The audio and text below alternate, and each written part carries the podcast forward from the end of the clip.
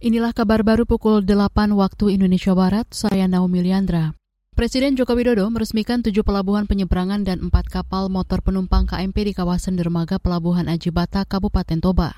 Jokowi berharap dengan beroperasinya pelabuhan penyeberangan dan KMP tersebut dapat mendukung keberadaan Danau Toba sebagai salah satu destinasi wisata unggulan di Indonesia.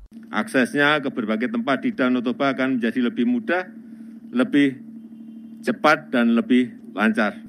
Dan dengan mengucap Bismillahirrahmanirrahim, saya resmikan pengoperasian tujuh pelabuhan dan empat kapal motor penyeberangan pada sore hari ini. Saat peresmian kemarin, Presiden Jokowi menjelaskan pelabuhan penyeberangan dan KMP dibutuhkan oleh masyarakat sekitar Danau Toba untuk mendukung aktivitas dan mobilitas sehari-hari. Kata dia, pelabuhan penyeberangan dibutuhkan untuk meningkatkan konektivitas antar kecamatan di tujuh kabupaten. Otoritas Jasa Keuangan OJK berjanji akan menekan bunga pinjaman online. Kepala Eksekutif Pengawas Industri Keuangan Non-Bank OJK Risni Wandani saat rapat dengan Komisi 11 DPR menyebut lembaganya bersama Asosiasi Fintech Pendanaan bersama Indonesia telah bersepakat untuk menurunkan bunga pinjaman.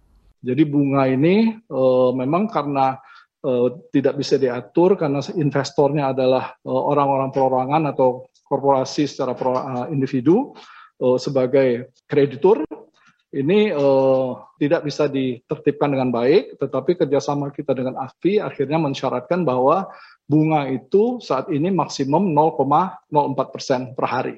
Kepala Eksekutif Pengawas Industri Keuangan Nonbank OJK Rizwi Nandi mengatakan untuk mengantisipasi bunga pinjaman yang tinggi ini, OJK akan membuat aturan baru. Aturan itu melarang kreditur bertindak sebagai pemberi pinjaman yang berhubungan dengan pemilik platform. Langkah ini menurut dia diharapkan dapat menurunkan bunga pinjaman kepada debitur. Kita ke Piala Raja Spanyol. Klub Valencia melaju ke semifinal Piala Raja atau Copa del Rey setelah mengandaskan 10 pemain Cadiz. Klub berjuluk Los C itu menang 2-1 dalam laga perempat final di Stadion Mestalla dini hari tadi. Kemenangan ini sangat berarti besar bagi Valencia yang merupakan salah satu klub terbesar di Spanyol, tetapi terpuruk beberapa tahun belakangan ini.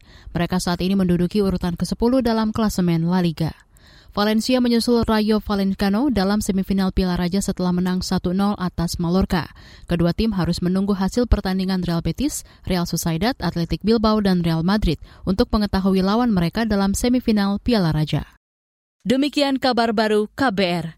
Saya Naomi Liandra.